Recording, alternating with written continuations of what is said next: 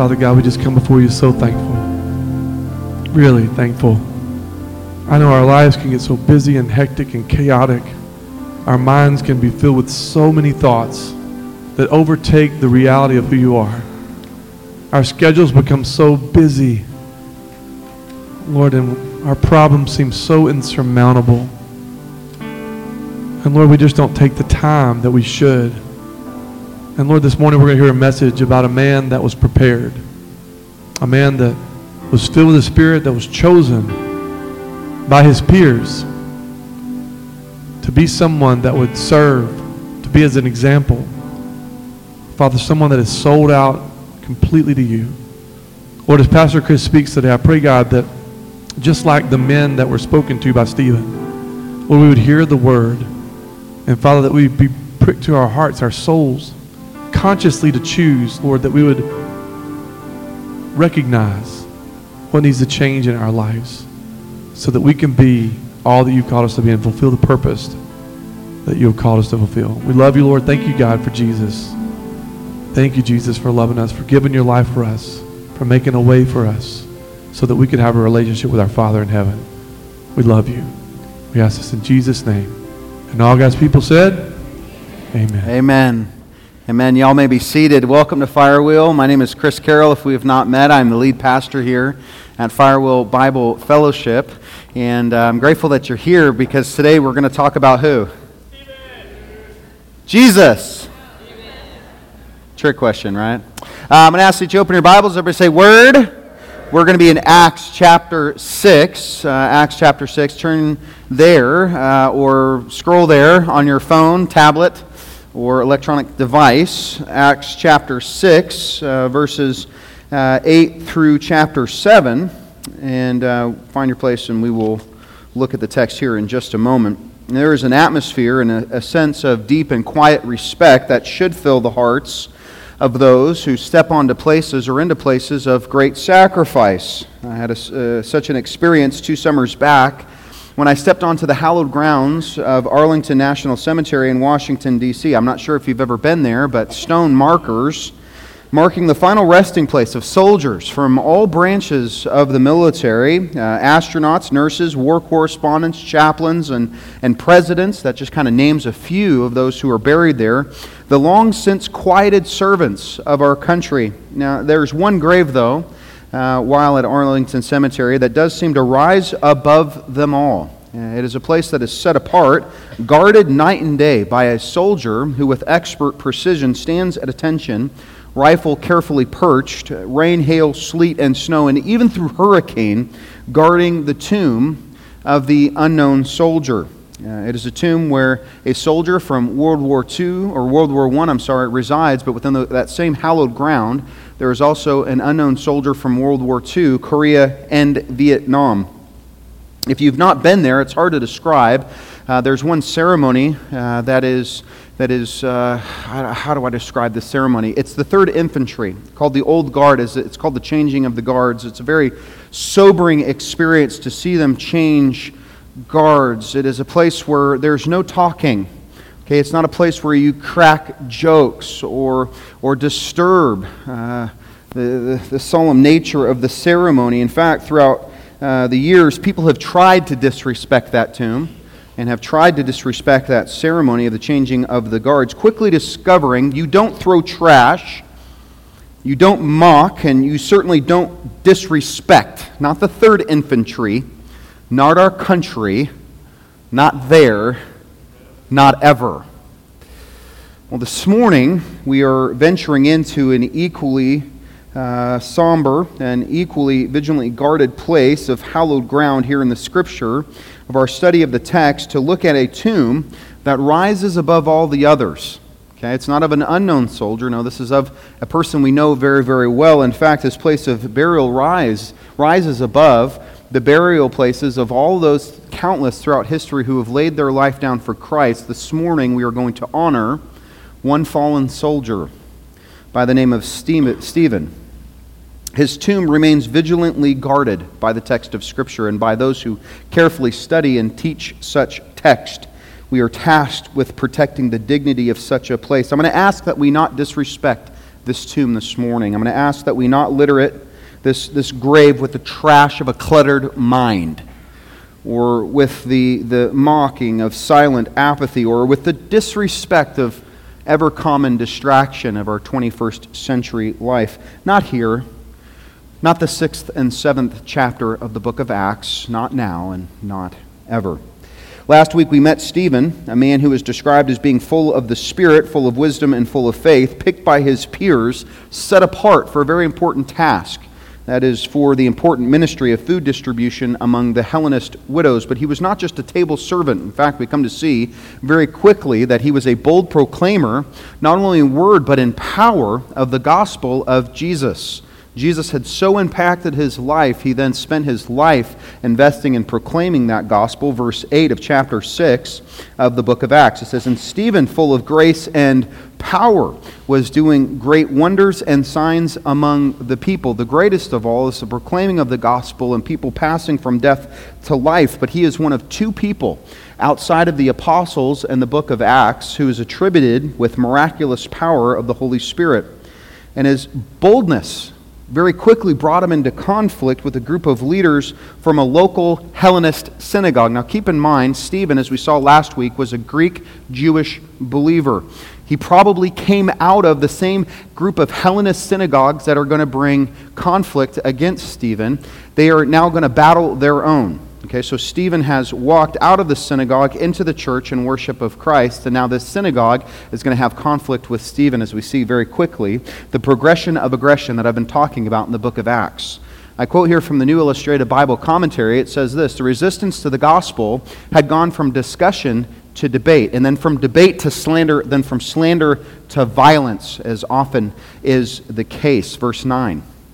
It says, Then some of those who belonged to the synagogue of the freedmen, as it was called, and of the Cyrenians and of the Alexandrians, and, and those from Cilicia and Asia rose up and disputed with Stephen. Now, I could go into the history of these particular synagogues.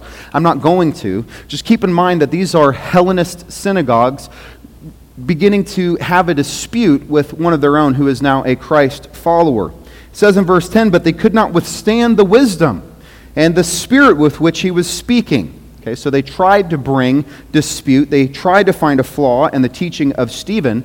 But just like those who tried to find a flaw in the teaching of Christ, they often found themselves looking foolish and then downright frustrated. I don't know if you've ever had the pleasure of arguing with, arguing with somebody who is clearly in the wrong. Like, no matter how hard they try to defend their case, they know they're wrong, and then they finally go, Well, you're stupid! And then walk away. Well, these folks were looking foolish and their, their wisdom was flawed and, and they were frustrated, but instead of saying, hey, you're stupid, they turned to the unconventional methods of addressing the conflict, the same unconventional methods that they did with Christ. It is now time to put to death the messenger. Verse 11. Then they secretly instigated men who said, We've heard him speak blasphemy, blasphemous words against Moses and God. And so they begin to stir up a mob saying, Hey, this guy talks trash against Moses and against, against God himself. And I'll tell you, in this particular culture, there was, there was no greater accusation than, to levy at somebody than the accusation of blasphemy. And I'll add, too, it was one of those accusations that didn't really need to be defended all that great. There wasn't a necessity of all that much supporting documentation. They could just call somebody a blasphemer, and very quickly the culture would turn against them.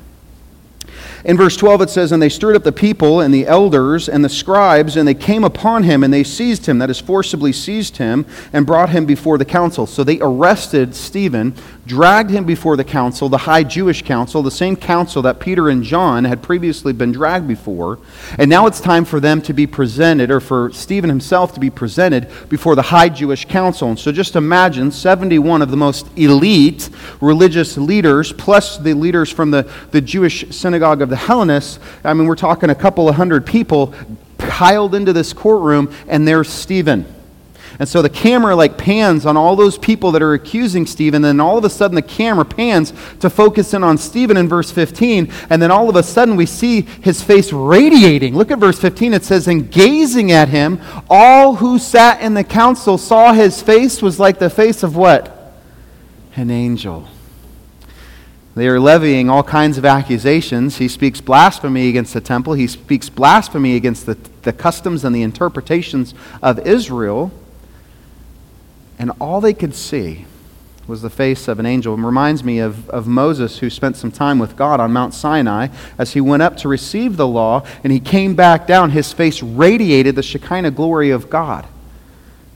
Same with Stephen. They are accusing him of, of blaspheming Moses, but just like Moses, his face radiating the Shekinah glory of God. And they set up verse, false witnesses, verse 13. And they said, This man never ceases to speak words against this holy place and the law, for we have heard him say that Jesus of Nazareth will destroy this place and will change the customs delivered to Moses. Jesus had multiple times himself said the temple was going to be turned, torn down. And through the preaching of, of Jesus and the apostles and Stephen, you better believe the customs and the traditions and the teaching of the, of the Israelites, it was being challenged. You know why? Because they were wrong. You will find no more uh, antagonistic response than from those who are having their deeply held convictions, traditions, and customs challenged. This group of elite were in the wrong and they are being challenged, and so they accuse them of blasphemy. So, verse 7 the camera then pans, or chapter 7, I'm sorry, verse 1, camera then pans to the high priest. From the radiating face of Stephen to the enraged face of the high priest, who quiets the council and has one single question for Stephen What say you? The high priest said to him, Are these things so? Do you speak against the temple? Do you teach against our customs? Do you teach against our interpretation? Do you blaspheme Moses and God by preaching Jesus? Stephen is then afforded the opportunity to speak to the entire council and all of the religious that are gathered, which leads Stephen to preach one of the longest sermons and longest single discourses that you'll find anywhere in the book of Acts. In fact, many readers have encountered this particular sermon and just assume that it's kind of like a long overview of the Old Testament. In fact, that was my common interpretation. I would read it and I would see Stephen begin to preach, and I would quickly read through his sermon thinking, oh, it's just a retelling of, of Israel's history. And at times I thought, what a weird place for it. It's such a long sermon. And there are times where I'm trying to plow through a text and I'm like, dang, guy talks an awful lot. It's like what you all think sometimes on Sundays. Hey, this guy talks a lot. But so the guy's given the opportunity to preach. And what I've come to discover, it's not just a general retelling of history. No, it is actually one of the most brilliant, brilliantly crafted sermons and arguments for the redemptive nature of God and the rebellious and rejecting nature of Israel. And in fact, it is one of the greatest examples of early apologetics. We get a glimpse of how they defended the gospel and how they defended the faith in and through the scriptures. You're going to quickly see that Stephen's message is first and foremost biblical. He is a biblical and theological stud. And for the sake of time and of clarity, what I'm going to do is kind of summarize his major points of the discourse, and this may surprise you. The majority of his sermon comes out of what book of the Bible? Genesis. Who said that? Stephen. The majority of Stephen's sermon is pulled out of the book of Genesis. In fact, in verse 2, Stephen addresses the council. He says, Brothers and fathers, he speaks to them respectively respectfully and says, Hear me. He begins with the story of Abraham, Isaac, and Jacob, all the way back to Genesis chapter 11 and 12. And he says this The God of glory appeared to our father Abraham when he was in Mesopotamia, where God told him to leave his family, his country, and his gods, and to walk by faith. God had promised Abraham by covenant land, descendants, and blessing. Abraham became the father of Isaac. Isaac became the father of Jacob. Jacob, the father of the 12 patriarchs. The 12 patriarchs who, in jealousy, sold their younger brother into slavery named Joseph. You all remember the dude with the coat of many colors who's walking around, and his brothers became jealous of him, so they threw him in a pit, took the coat, dipped it in blood. I don't know, Dad. I think he got torn by a wild animal. They sold him for a couple of handfuls of silver off into Egypt. They sold they rejected the one who was going to become their Redeemer and Savior. What does that sound like? See how he's arguing? Brilliant. So they sold Joseph into slavery. God was with Joseph through his entire time in Egypt. And in the passing of time, Joseph delivered his entire family from the famine of death. 400 years pass. And over that 400 years, as true to biblical prophecy, Israel remained in the land. They grew mightily in number. But a king rose up over the Israelites who did not remember Joseph and who had no kindness in his heart towards the Israelites. In fact, had decreed that all children of Israel, Israel's descent would be brutally killed. But God promised there would be a deliverer and a savior. Can anyone in here tell me who that deliverer and savior was supposed to be? Good old Mo, Moses, that's right. And this beautiful, handsome boy was born. He was thrown into the river of death. He was pulled out of death and into adoption by Pharaoh's daughter, where he was raised in the Egyptian culture. And at 40 years old, he visited his people, and seeing an Egyptian beat an Israelite, he killed the Egyptian, thinking Moses thought that the people of Israel would understand that he was sent to be their Savior. Chapter 7 of Acts, verse 25. The text reads this way. There it is. He supposed that his brothers would understand that God was giving them salvation by his hand. Did they understand that? Nope, they didn't get it. In fact, the next day, Moses saw two Israelites fighting, and he said, Hey, why are you two fighting? And the Israelites turned to Moses and said, Who made you a judge over us? Are you going to kill us the way you killed the Egyptian soldier? Immediately, Moses, realizing that his crime had been discovered, went into hiding in Midian, had two children, and shepherded sheep for 40 years until God did what? How did God appear to Moses? A burning bush.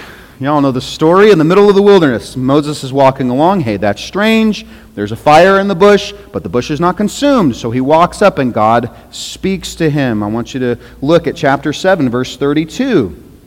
God spoke to Moses I am the God of your fathers, the God of Abraham, Isaac. Those guys seem important, don't they? And Moses trembled and did not dare to look. Then the Lord said to him, Take off the sandals from your feet, for the place where you are standing is holy ground. Why was it holy, class? Because God was there. You want to know what makes something holy? God's presence makes it holy. I have surely seen the affliction of my people who are in Egypt, and I have heard their groaning, and I have come down to deliver them. There is nothing more encouraging than knowing that God sees our affliction, God hears our groaning, and He has come down to rescue us. How many of you are encouraged by that? What does that sound like to you, by the way? God sees our affliction, God hears our groaning, and He has come down to rescue us. Can you all think of anyone who's done that in history for us? Jesus, that's right. You see his argument? He goes on to say, I've surely seen the affliction of my people and have heard their groaning. I've come down to deliver them. Now I will send you to Egypt. How do you think the Israelites receive now this messenger of God? Open arms? Big celebration? A banner saying, Yay, Moses! No, in fact, Verse 35 This Moses, whom they what? Rejected. Common theme rejection and rebellion, rejection and rebellion. God continually trying to redeem. Do you ever read through the Old Testament and you're like, when are these guys going to get it? And then sometimes I'm like looking at my own life and I'm like, when am I going to get it? They rejected saying, Who made you ruler and judge? Who made him ruler and judge? God. Okay. This man God sent both as ruler and redeemer by the hand of the angel who appeared to him in the bush. This man did. He let him out. Listen to this. Performing wonders and signs in Egypt at the Red Sea. They were trembling. The Egyptian army was about to swallow them. God, through Moses, parted the Red Sea. They walked through like on dry ground. That's odd. The ocean swallowed the Egyptians who pursued them. God delivered. He struck the rock. Water came out bread fell from heaven. Okay? I mean, this is incredible stuff. And you would imagine through all of this, the people of Israel be like, Moses, you're like this great prophet. We're so grateful for you, and we know God's working powerfully through you. In fact, Moses even foretold of an even greater prophet. Verse 37, Stephen's still preaching. He says, This Moses who said to the Israelites, God will raise up for you a prophet like me from your brothers. What prophet is he speaking of? Jesus, the prophet. It sounds to me like Stephen pretty much respects Moses. You all agree with that? Uh huh. Moses received the word of God at Mount Sinai. And while Moses was receiving the word, The Ten Commandments at Mount Sinai, what were the children of Israel doing at that time? Making a calf. Making a calf. Look at verse 39. Our fathers refused to obey him, that is Moses, but thrust him aside, and in their hearts they turned to Egypt, saying to Aaron, Make for us gods who will go before us. As for this Moses who led us out of the land of Egypt, we don't know what has become of him. He was on the mountain for like a week. And the people are like, ah, I don't know what happened to that guy. We need another leader.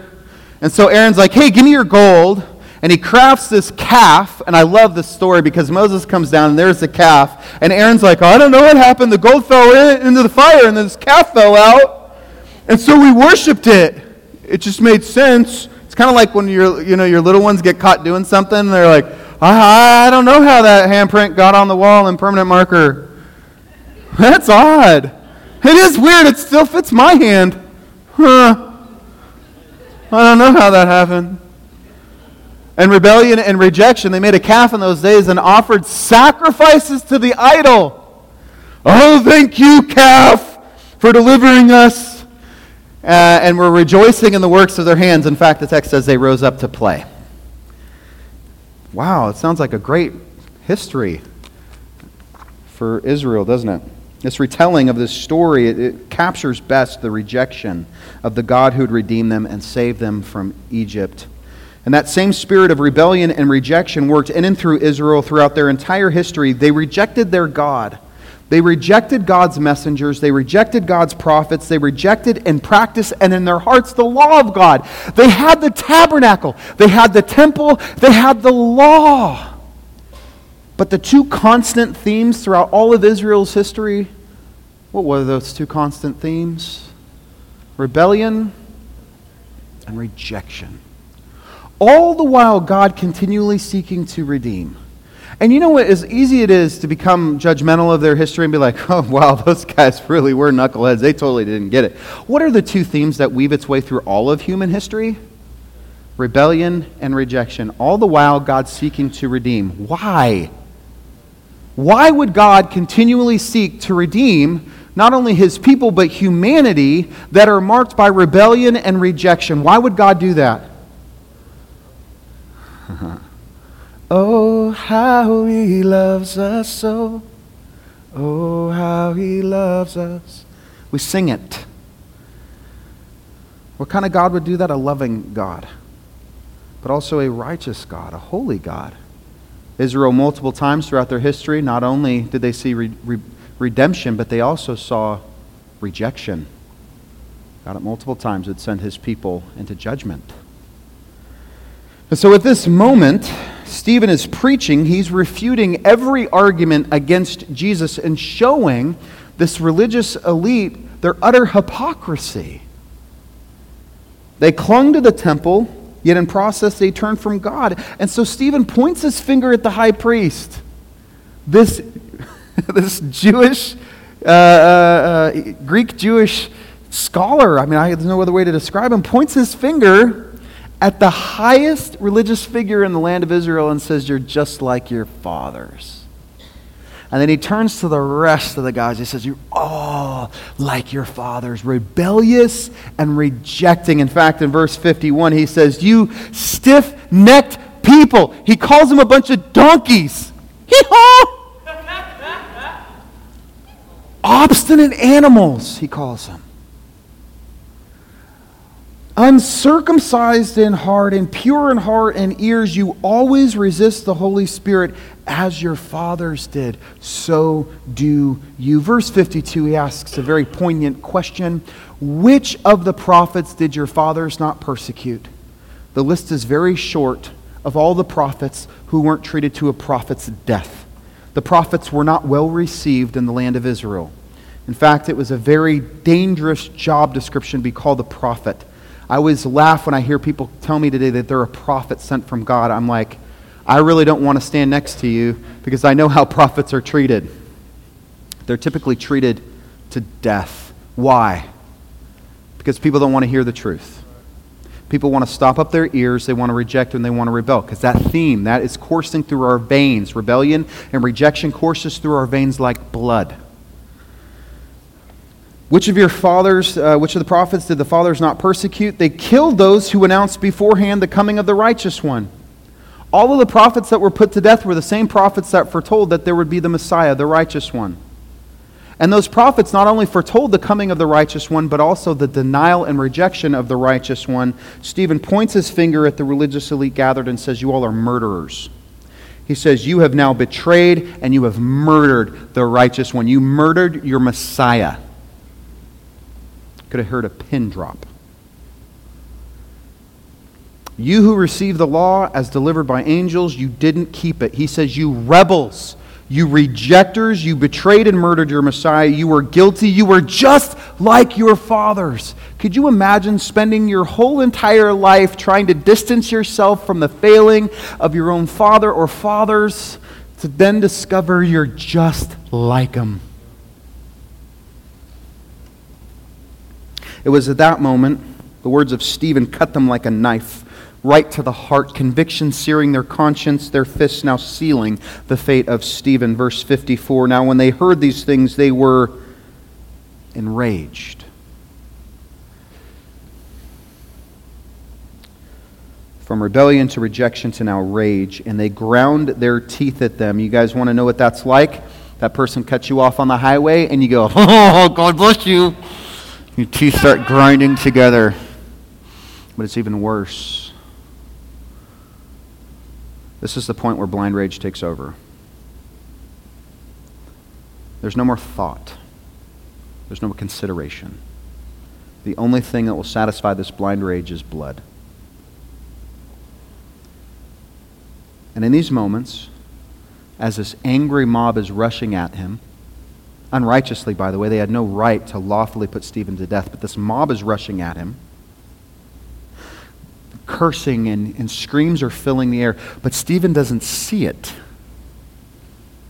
It's like his eyes rise above the mob and they, he, they rise above the accusation, and all of a sudden, in the midst of it, because I'll tell you what I would be doing at this moment. I wouldn't be looking up, I'd be like, but he looks up, and you know who he sees. But he, full of the Holy Spirit, he gazed into heaven and he saw the glory of God and Jesus standing at the right hand of God, and he said, Behold, I see the heavens open. And I see the Son of Man standing at the right hand of God. He's like, Do you guys see it? None of them looked up. I see him.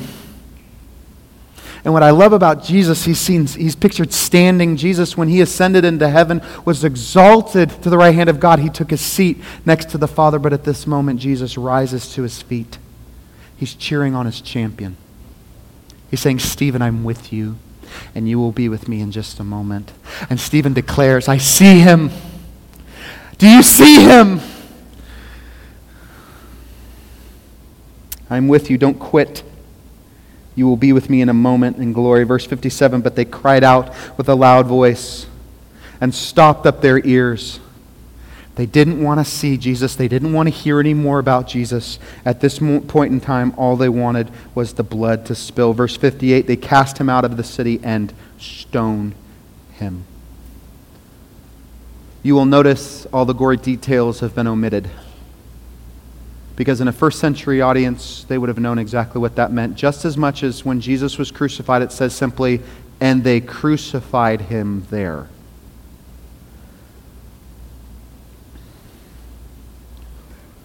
They dragged him out of the city, threw him down, dropped heavy stones on him, and they each grabbed rocks and began to pelt him with stones. Can't think of a more brutal way to die. And as they were stoning him, in the midst of being hit in the face and in the back and in the sides with rocks and stones, listen to this. He cries out, Lord Jesus, receive my spirit. I'm coming, Lord! Come in. And falling to his knees, he cried out with a loud voice, Lord, don't hold this sin against them. He's just like his, his father, you know, he's just like Jesus. He's like, Father, forgive them. They don't know what they're doing. And when he said this, he fell asleep. What a beautiful note. He fell asleep. As if to say, oh, he's just taking a nap he'll wake up in Jesus' presence. His blood freely flows now, his breathing has stopped. And so, for a moment here at verse 60, let's just stop for a moment of silence at the tomb of the soldier by the name of Stephen.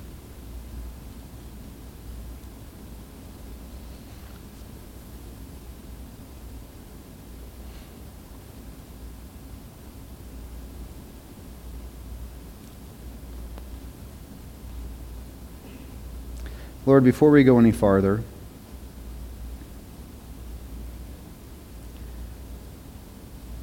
I pray that the full weight this picture is felt. A man who is willing to be trained, to be used, and to even give his life for you. We are witnesses.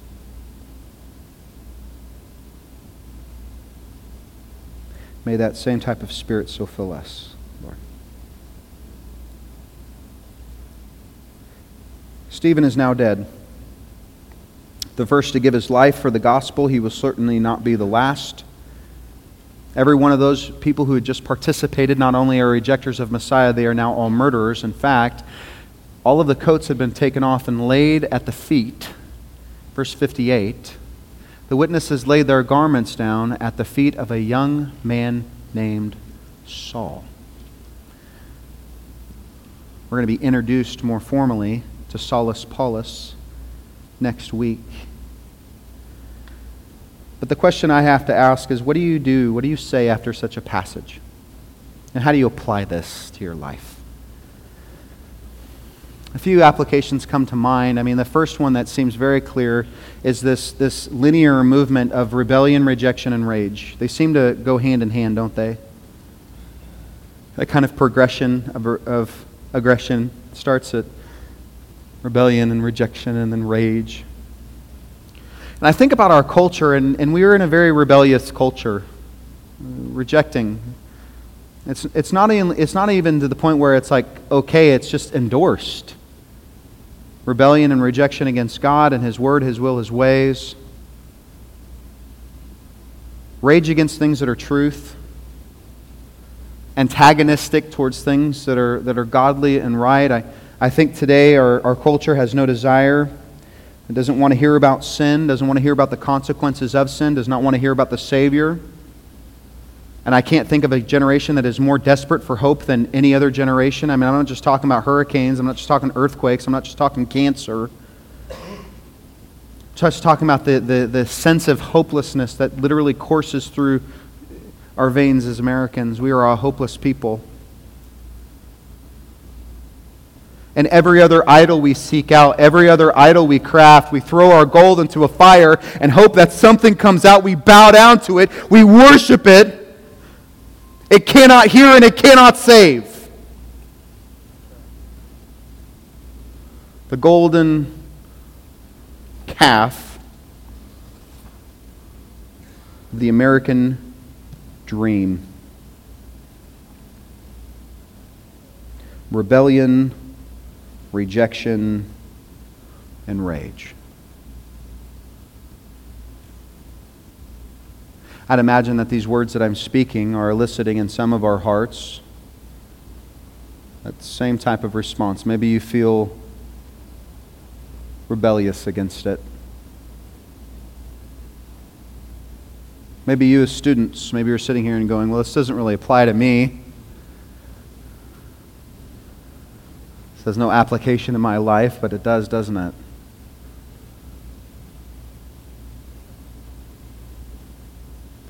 will you receive the one who has died for your sins? The Bible declares that each one of us is guilty.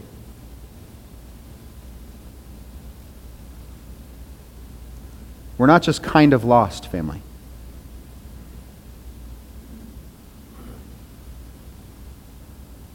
The wages of that sin is death. That is why Christ had to die. His death for our death. his resurrection and life for our resurrection and life.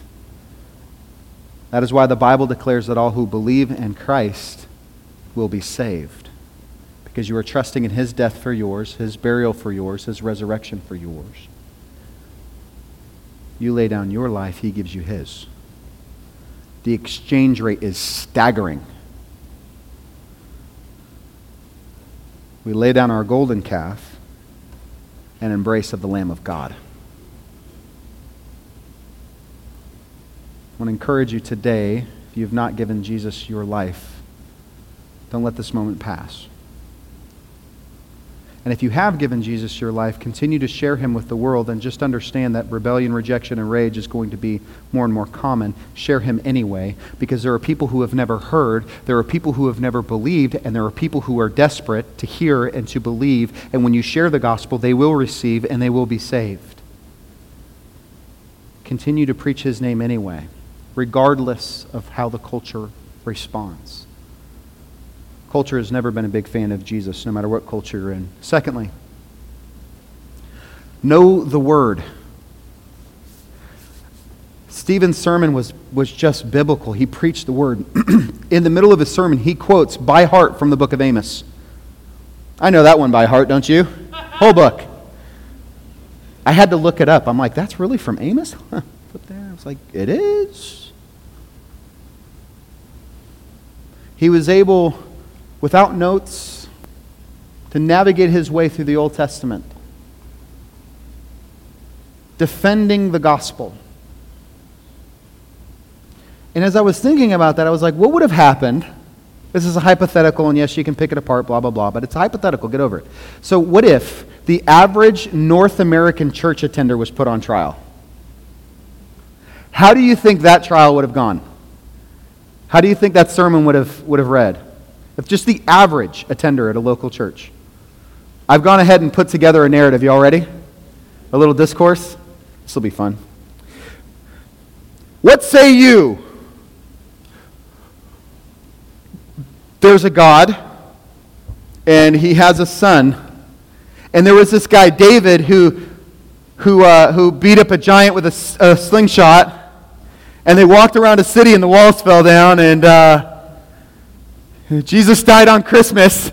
I, I, no, that doesn't sound right. No. It, no, no, no. He was born because there was this, this hotel and there were no vacancies, but these three wise guys, and there was a donkey there. And um, something happened. We go to church on Easter because he is um, he is rad. He is really cool. He's risen. And that's right after Friday because it's good.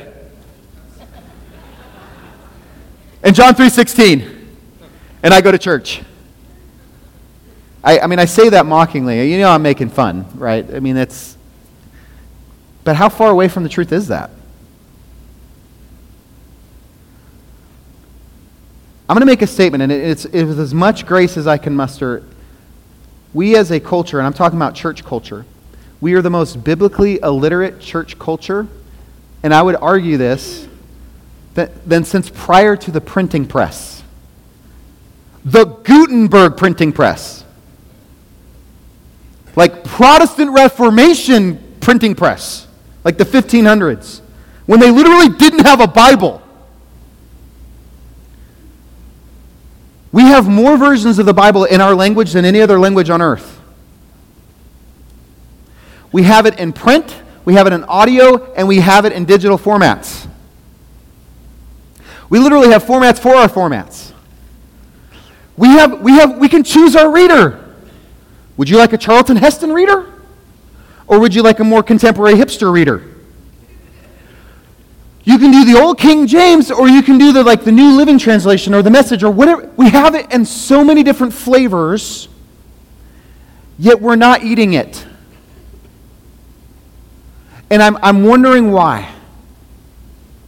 This is not a guilt and shame message. This is just, I don't get that. I don't understand why we're not reading the Bible.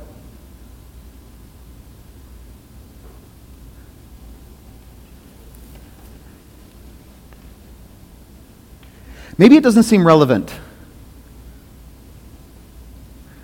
Um, what's like a like a really popular TV show that we binge watch?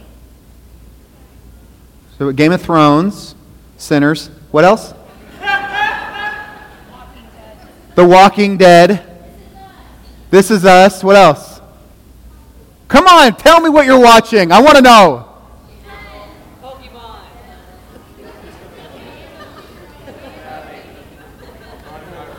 Friday Night Lights. Hey, you know what? I watch all that and more. I know. Aren't you just so judging me in your hearts right now? I thought he only watched what Left Behind. he only watches Christian movies, right? Just keep thinking that. All of that seems relevant to us. We are on the edge of our seat to see the next Game of Thrones. Can you believe what? Oh my God. Comes through the scripture, we're like, eh, how relevant that is. Something's wrong there. Okay? I'm not telling us to not watch TV. I'm just saying there's something wrong there as far as priorities. Because when we are called to stand for the faith, and you will, and it's not always going to be these extreme moments where you have to stand before the high Jewish council and all that. There are these little moments. They're around the water cooler when that person goes, I can't believe people actually believe God created the heavens and the earth. And you're sitting there and you're like, oh, crud, I should know something about that. Uh, they'll probably bring up dinosaurs, so I'm not going to say anything. Those moments when we're called to take a stand, when people say, oh, oh this whole Jesus thing, it's just a crutch, and you're sitting there like, gosh, I should be able to say something about that. I wonder if John 3.16 will be all the information they need. Good to see you, Paul. We're called on all the time. Be prepared. It's the Boy Scout oath, right, Joe? All right. Finally, seeing Jesus in our sufferings, you, you may find this uh, to be helpful too. In the final moments of Stephen's life, he didn't see his accusers. He didn't see his certain death. He was able to see beyond them. I think sometimes, or I think right now, some of us right now are seeing the disasters in our life.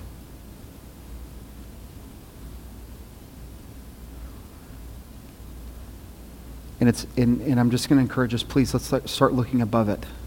And let's start seeing Jesus in it. Let's start seeing Jesus above it and over it all. And then, no matter what type of suffering we're going through, or no matter what kind of suffering we'll experience in this life, Jesus at the right hand of the Father is saying, I'm going to see you in just a moment. Every, su- every aspect of suffering we go through is just a reminder we're going to be there soon. Seeing Jesus in our sufferings. Lord, we, um, we come before you. We thank you for your word this morning and uh, the study of it, the, the, the freedom that we have to come to a place and worship you and to sing and to study your word and to grow and to be challenged and encouraged and a place where we can give our life. If you're here and you've not received Jesus as your Savior, listen up. Jesus died for you. He was buried. He's risen. The Bible declares that all who believe in him, all who trust in him, believing that he died for your sins, believing that he was buried and he's risen, and he's alive right now. We just saw him right here in the text. He's at the right hand of the Father. If you want to receive Jesus as your Savior for the first time in your life, just tell him, Lord Jesus, I believe. I believe that you died for my sins. I ask you for forgiveness. I believe you were buried, and I believe you've risen, just like Pastor Chris has said, just like your Bible states. Please save my life. You may be sitting here thinking your life is unsavable. I want to argue against that because there's no life that is beyond saving. Not yours, not anyone's. The only life that God can't save is the life that refuses to receive salvation.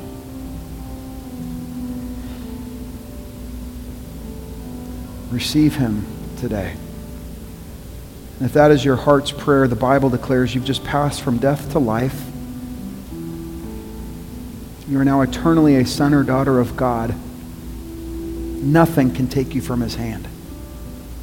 Welcome to the family. Well, Lord, give us courage today to be bold witnesses. Give us hunger today to study your word. And give us faith today to see above and beyond the suffering, to look and lock eyes with you. Remind us of the hope that we have that when we breathe our last and we lay down to sleep, it'll just be a nap as we awake in eternity with you. That is a true and everlasting hope for the soul. We love you, Jesus. In your name we pray. Amen. All right, let's stand together. Y'all did wonderful. Stretch out to the right, to the left. I hope you all are staying. We have our church-wide meeting. It starts at 12:30. And so get yourself a fresh cup of coffee and come on back. We'll have a, uh, meeting for about an hour. It's the direction of where we're headed as a church. We are launching our 2017-2018 building campaign, it's not quite what you might be thinking. We're not building buildings, we're setting out to build you. So go into the world in peace. Have courage. Hold on to what is good. Honor all men. Strengthen the faint hearted. Help the suffering. Share the gospel. Love and serve the Lord in the power of the Holy Spirit. And may the grace of our Lord Jesus Christ be with you all we meet again same time, same place next week. And do not forget, you are loved.